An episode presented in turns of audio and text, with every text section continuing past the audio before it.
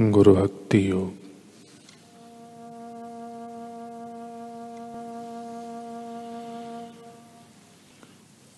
किसी भी प्रकार के फल की अपेक्षा से रहित होकर गुरु की सेवा करना यह सर्वोच्च साधना है।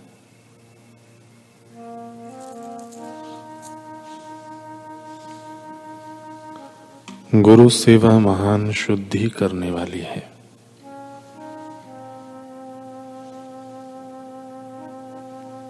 श्रवण माने गुरु के चरण कमलों में बैठकर वेद का श्रवण करना।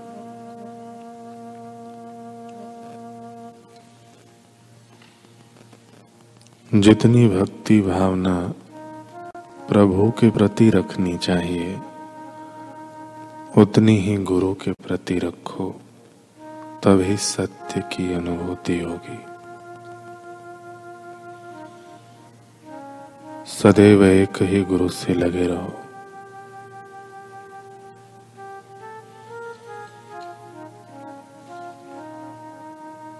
कुंडलिनी शक्ति को उसकी सुषुप्त अवस्था में से जागृत करने के लिए गुरु की अनिवार्य आवश्यकता है।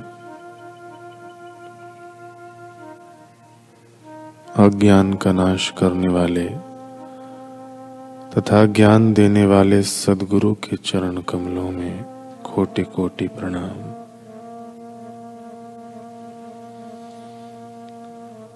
समदर्शी संत महात्मा और गुरु के सत्संग का एक भी मौका चूकना नहीं। आपके स्थूल मन के कहे अनुसार कभी चलना नहीं। आपके गुरु के वचनों का अनुसरण करो।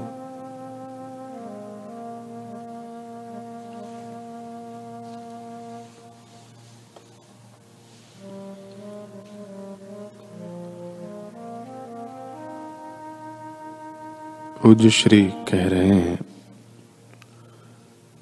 कि भगवान कहते हैं, ममय वांशो जीव लोके जीव भूत सनातन। जीव में शिवत्व बीज रूप में निहित है। इस बीज को योग्य वातावरण मिलने पर यह अंकुरित हो जाता है। और क्रमशः विशाल वृक्ष बन जाता है।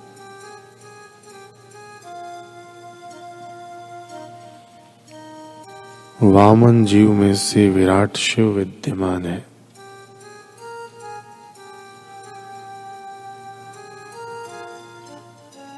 वामन जीव में क्या विराट शिव विद्यमान है?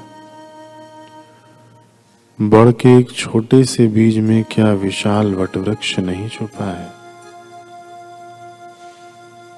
अभी तो बड़ का बीज फूंक मारने से उड़ जाएगा। चुल्लू भर पानी में बह जाएगा। परंतु इसी बीज को सुयोग्य ज़मीन में बोकर खाद, पानी देकर रक्षा की जाए तो यह वटवृक्ष बन जाता है। फिर यह तूफानों के सामने भी अडिग रहता है। पथिकों, पक्षियों का आश्रय स्थान बन जाता है।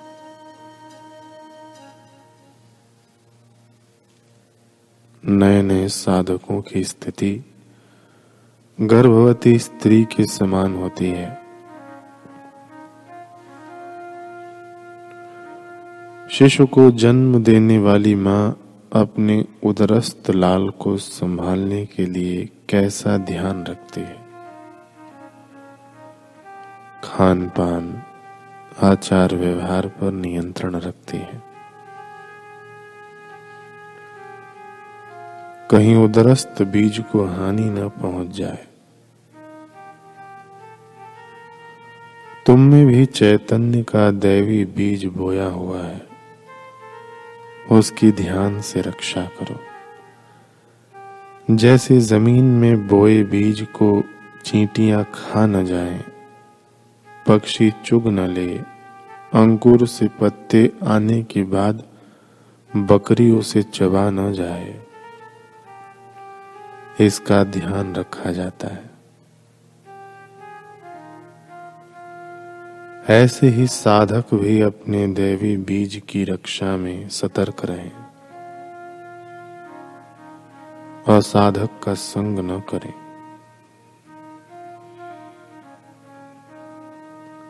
आहार विहार शुद्ध रखें।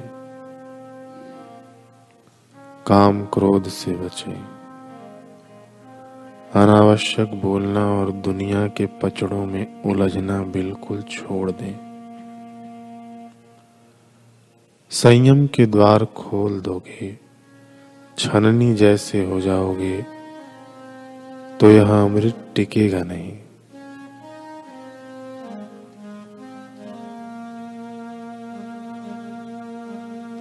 अभी उसका ख्याल नहीं आएगा।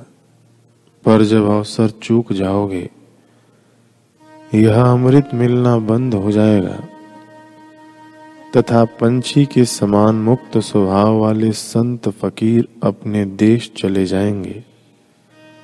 फिर पता चलेगा और तब पश्चाताप के पत्थर के सिवा हाथ में कुछ नहीं आएगा।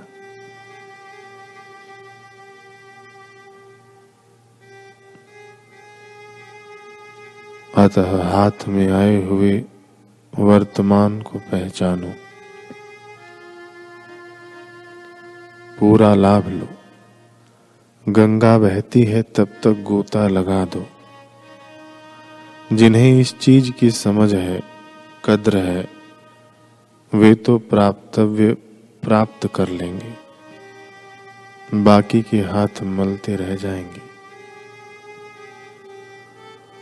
ज्यो ज्यो संत की कृपा हजम करते जाओगे त्यों त्यों मधुरता के द्वार खुलते जाएँगे।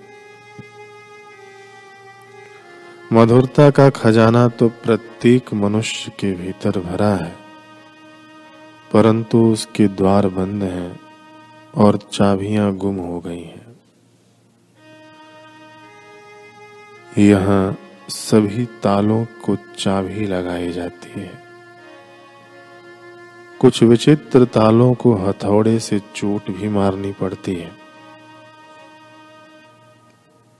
यह आध्यात्मिक प्रयोगशाला है। आश्रम के मौन मंदिर में साधक के भीतरी खजाने को, खजाने के तालों की तोड़फोड़ की जाती है। तुम्हारी छिपी हुई संभावनाओं को जान लो, पहचान लो। तब उसकी रक्षा करने की रुचि जग जाएगी। इस कार्य में बोझ नहीं, अपितु रस के घूंट भरने जैसा लगेगा। गुरु की कृपा से बीज में अंकुर तो आ जाते हैं, परंतु साधक यदि संभाल न ले तो मेहनत व्यर्थ जाती है। महिला को तो हाड़ मास की देह को जन्म देना है।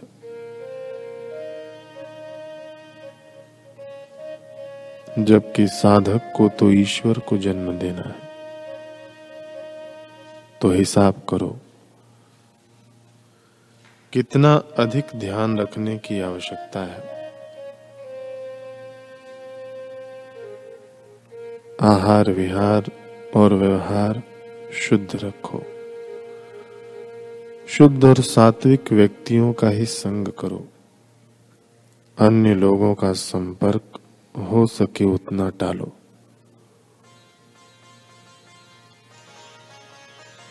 तुम्हारे से जो लोग आध्यात्मिकता में निम्न हो, उनसे बचो, किसी से घृणा न करो, परंतु तुम्हारी साधना की रक्षा करो। सभी जीवों के प्रति भीतर से प्रेम रखो, परंतु उनके कुसंस्कारों का पाश तुम्हें न लगे इतना दूर रहो। सजातीय यानी अपने लक्ष्य के अनुकूल संग करके तुम्हारे व्यक्तित्व में सजातीय प्रवाह विकसित करो। अफसर और चपरासी दोनों मनुष्य ही हैं, परंतु दोनों के विकास में अंतर, दोनों की योग्यता अलग है। दोनों को एक ही श्रेणी में नहीं रखा जा सकता। तुम भी तुम्हारी श्रेणी वाले लोगों के साथ उठो, बैठो, व्यवहार करो, श्रद्धालुओं का संग करो।